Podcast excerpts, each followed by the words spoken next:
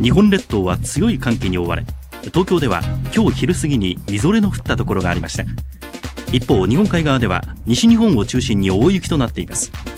島根県では降り始めからの雪の量が30センチを超えたところがありました。引き続き日本海側を中心に大雪となり明日の夕方までに多いところで60センチに達するところもありそうです。気象庁では大雪や高波雪による交通障害などに警戒するよう交通障害などに警戒するよう呼びかけています。